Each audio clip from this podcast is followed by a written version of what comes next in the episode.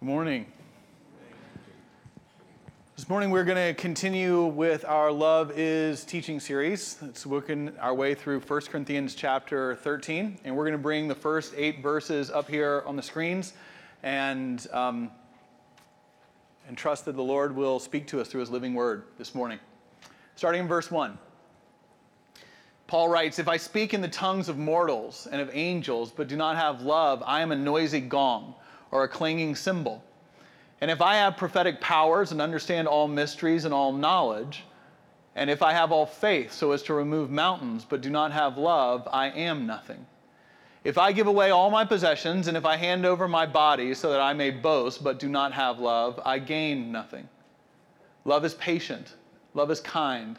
Love is not envious or boastful or arrogant or rude. It does not insist on its own way. It is not irritable or resentful. It does not rejoice in wrongdoing, but rejoices in the truth. It bears all things, believes all things, hopes all things, endures all things. Love never ends. Let's pray. Lord, we ask that no matter who we are or how we walk in here, you would speak to us through your word and mold our lives and our hearts and our minds that we might follow you and come alive and see the world come alive around us. We pray this in Jesus' name. Amen. So I hope that you've seen this. Um, one of the things when you study kind of scripture is that you want to look for threads that run throughout the scriptures, threads that hold different verses together, different chapters together. It's important you see threads uh, that, that, that bring commonality to things and give us themes and ideas that we want to hold on to primary theme that we see here in this passage of Scripture is the idea that love is not primarily a feeling, it is not an emotion. Most of us, when we think of the word love, we think of feelings of love. And the Bible says that feelings of love are of God and that those are good things, but we also know that feelings can come and go that emotions can come and go. The word that is used that we translate as love from Greek is the word agape. And the word agape is not about our feelings, it's not about our emotions, it's about our actions. And what true love is, is not a feeling, but it is an action of seeking to serve and sacrifice for another. Love does. Okay?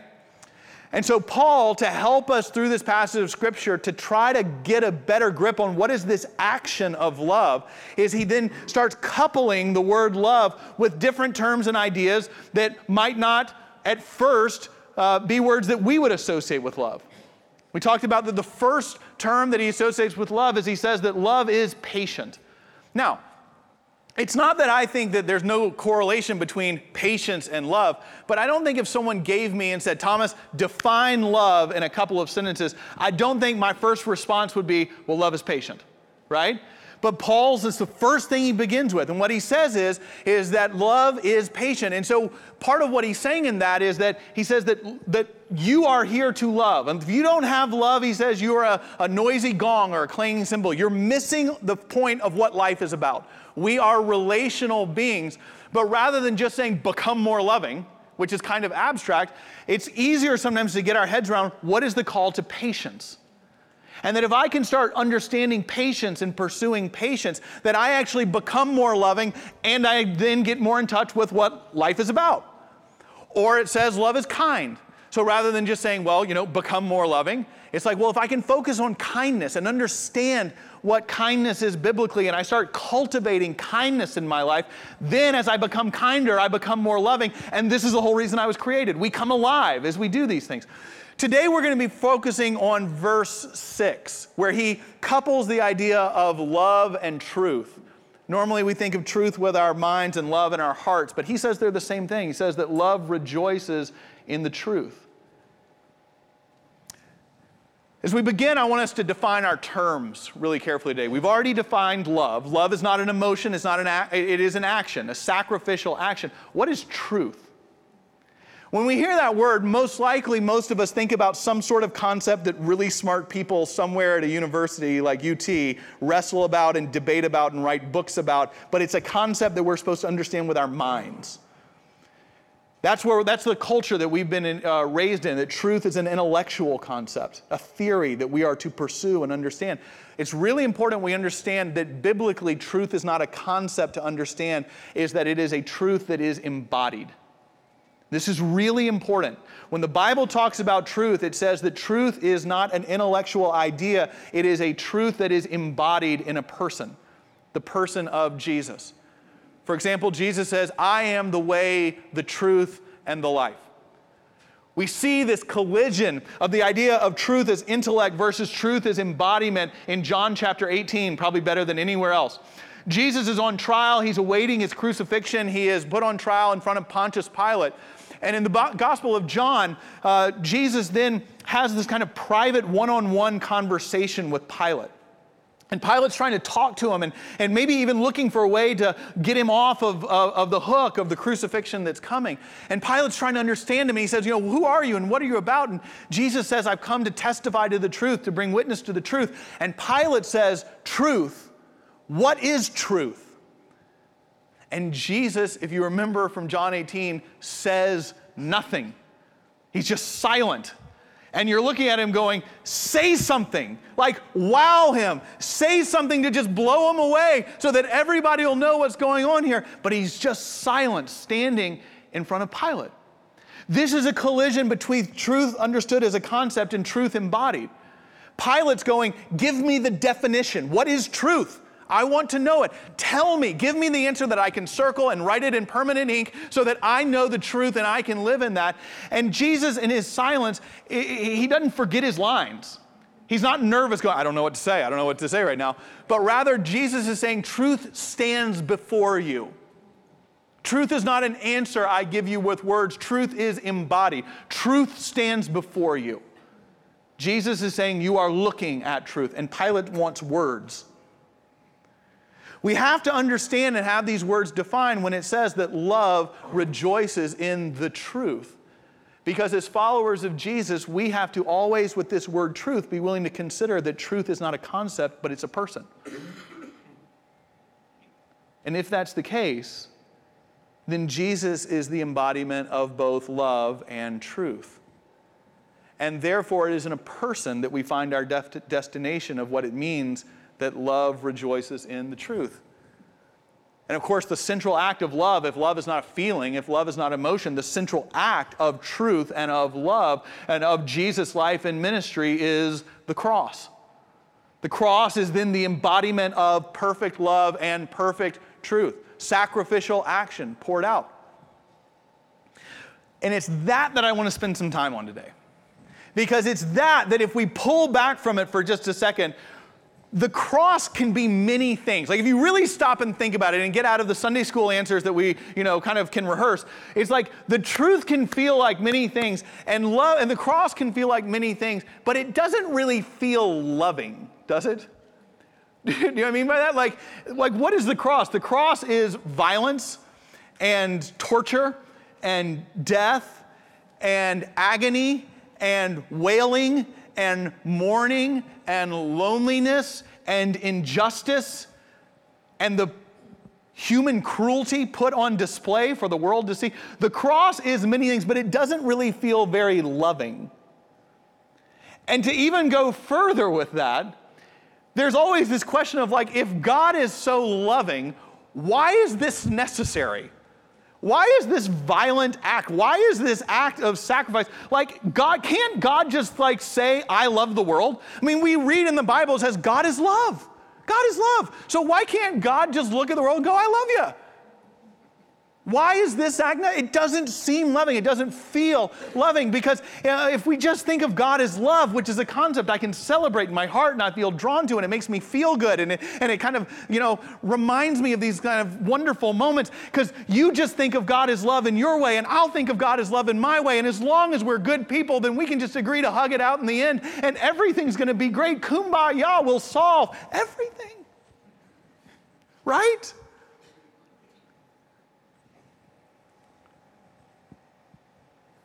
There are many, many, many more people in our culture today who find that idea far more acceptable than an orthodox understanding of the crucifixion and resurrection. God's love, the universe is love.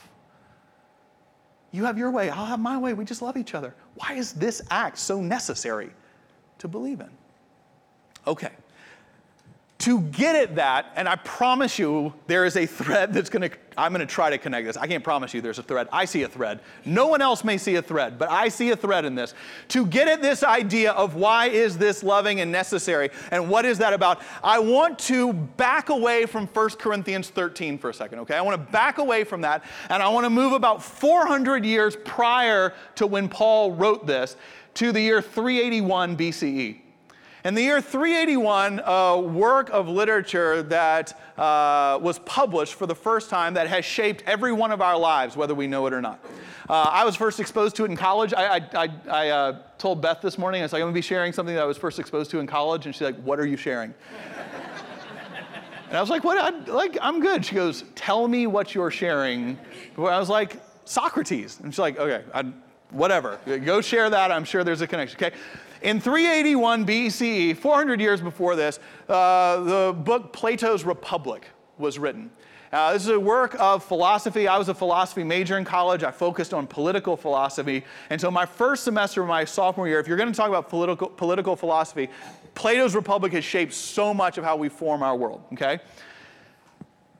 Plato would be mortified at the way I'm about to explain in like a minute what that book is about because that book, has anyone here read Plato's Republic? Yep. Okay, more of you than I'm actually comfortable with. Um,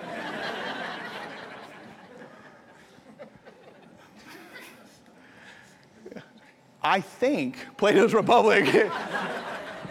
no, Plato's Republic is a book where Plato is writing, but he's not in the story. The main character is Socrates, the great Greek philosopher. And the question that that book is trying to wrestle with is to answer the question what is justice? What is justice? They're trying to build a republic, a city state.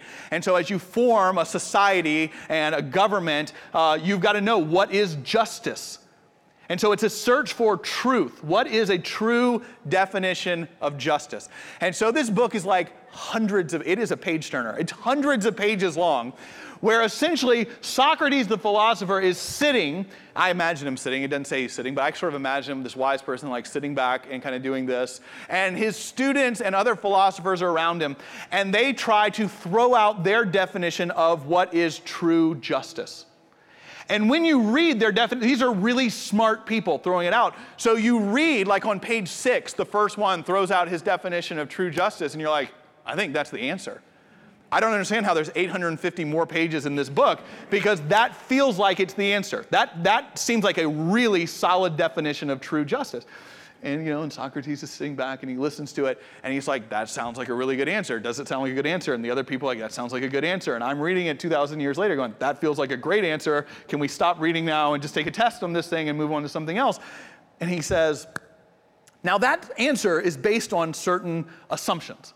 And if we're going to make those assumptions and you say that this is the definition of truth, then we have to be able to move the example a little bit to like right here. And if we just move the example a little bit, does that still feel like true justice? And you're like, yeah. And the people reading it go, yeah. And he goes, okay, good. Well, if we just had move it a little further, does this still feel like justice? And you're like, yeah, that feel, feels like justice. And that feels right. And he goes, okay, well, we move like here. And then you like page after page after hundreds of pages, he's still moving. I'm not going to get any closer. Like he comes like right here and then he stops and he's like, he gets to the most extreme form of the argument and he goes, Does this still seem true?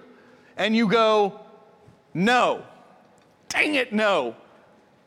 And he goes, Okay, if it's not true in its most extreme form, none of the rest of it is true. It might seem right in the moment, but if you're going to say something is a true definition of anything, including justice, it always has to be true, even in its most extreme form. And then the next chapter starts, and someone else lobs out a definition, and the whole thing starts over again, right? If it doesn't hold true in its most extreme form, it's not true. Now, this is why this is important. I need you to understand this today.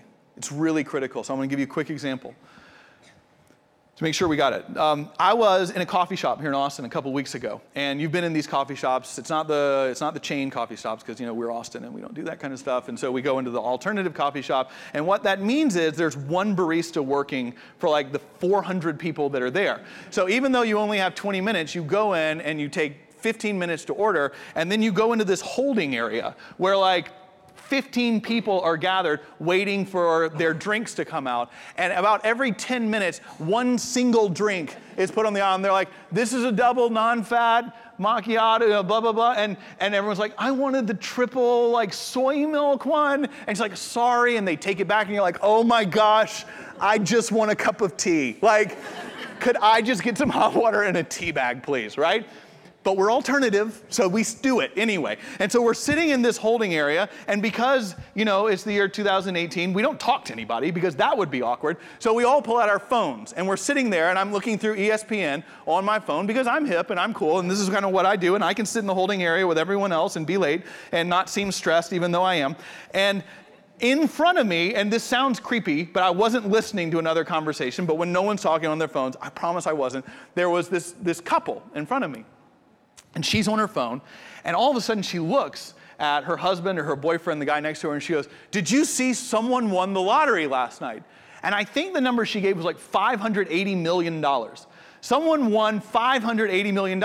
And the guy says, Man, life would be better off with $500 million. And she said, Truth. because that's how the kids speak today. And this dorky little Socratic mind of mine is behind them going, Is it? Is it true?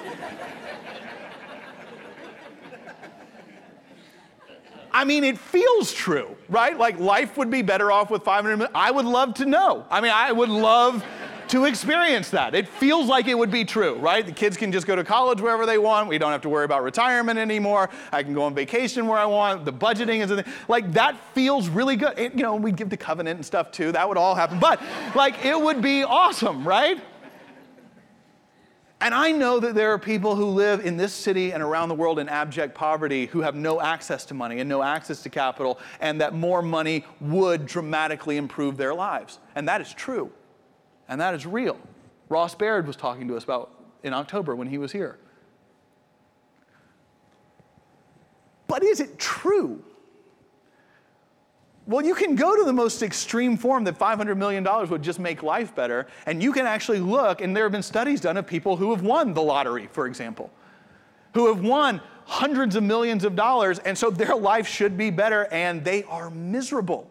And it's not just they were miserable because they blew through all their money, but they were miserable while they had it because they kept spending on things and they didn't get any happier and they didn't get any more satisfied. And then family and friends were all coming on, can you give me some money? I need money. And you're like, well, you can't say I don't have it anymore because you stood there with the big awkward check showing how much money you had.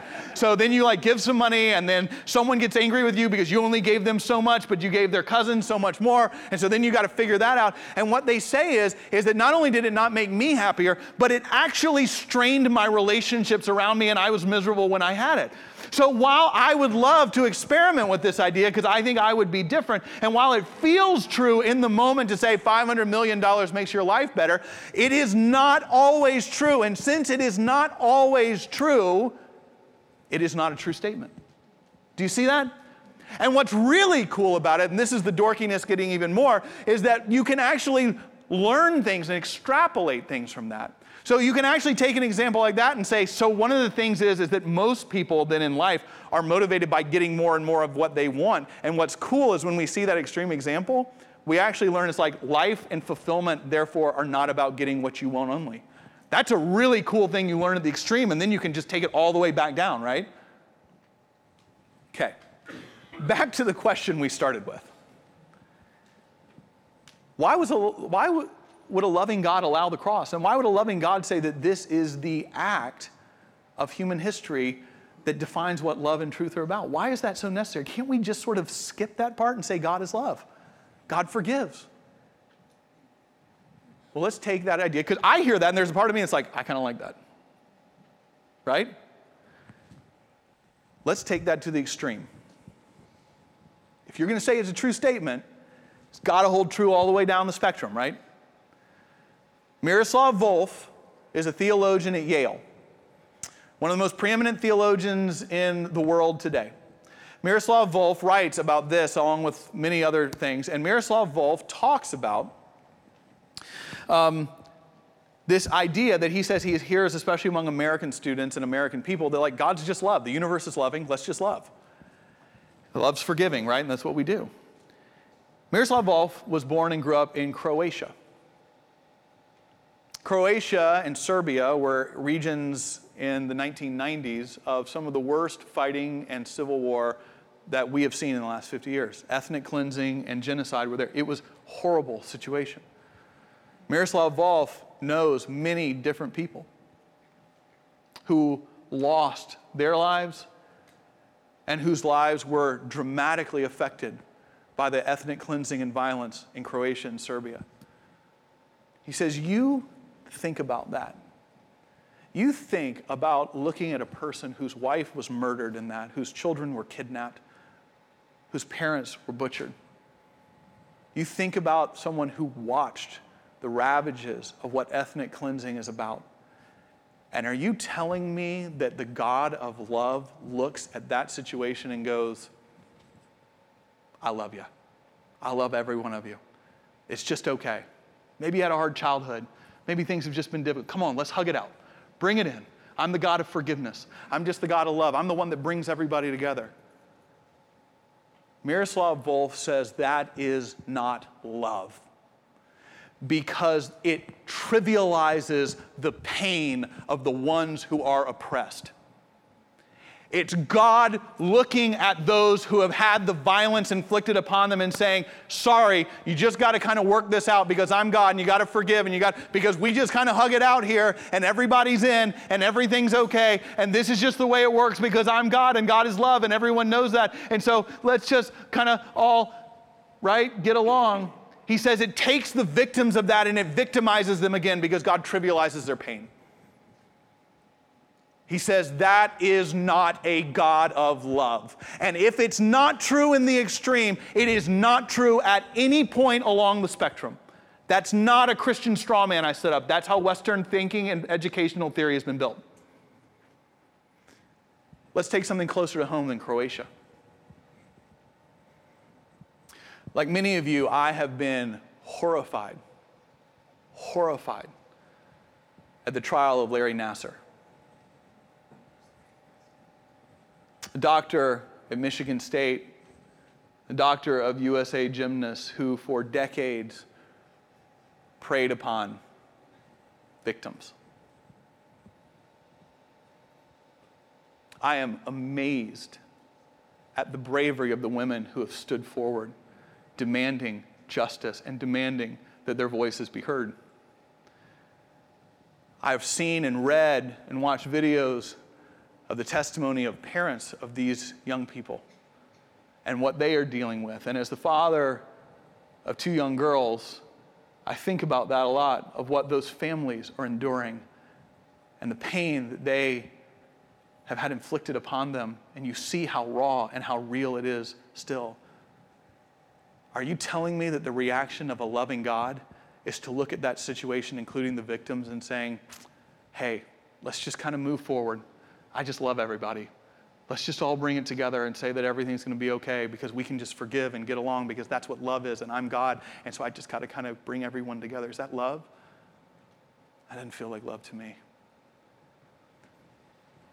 Love is the presence of justice, it is the presence of righteousness, it is the presence of a love that is powerful enough in God to encounter human suffering and name it and overcome it and transform of it. Love is not a love that takes human suffering and just sweeps it under the carpet and says that everything's going to be okay. And if we say that love in the extreme form is a love that demands justice, then that is true all the way down the spectrum to people like you and people like me.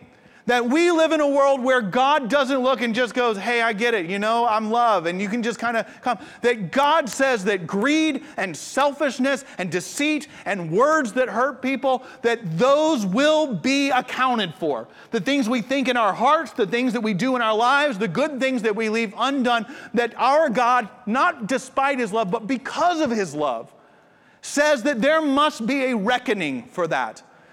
And if you have one degree of self awareness, that should petrify you. It petrifies me. And into that situation comes the words of Jesus that says more frequently than any other phrase in the Gospels do not be afraid. Why?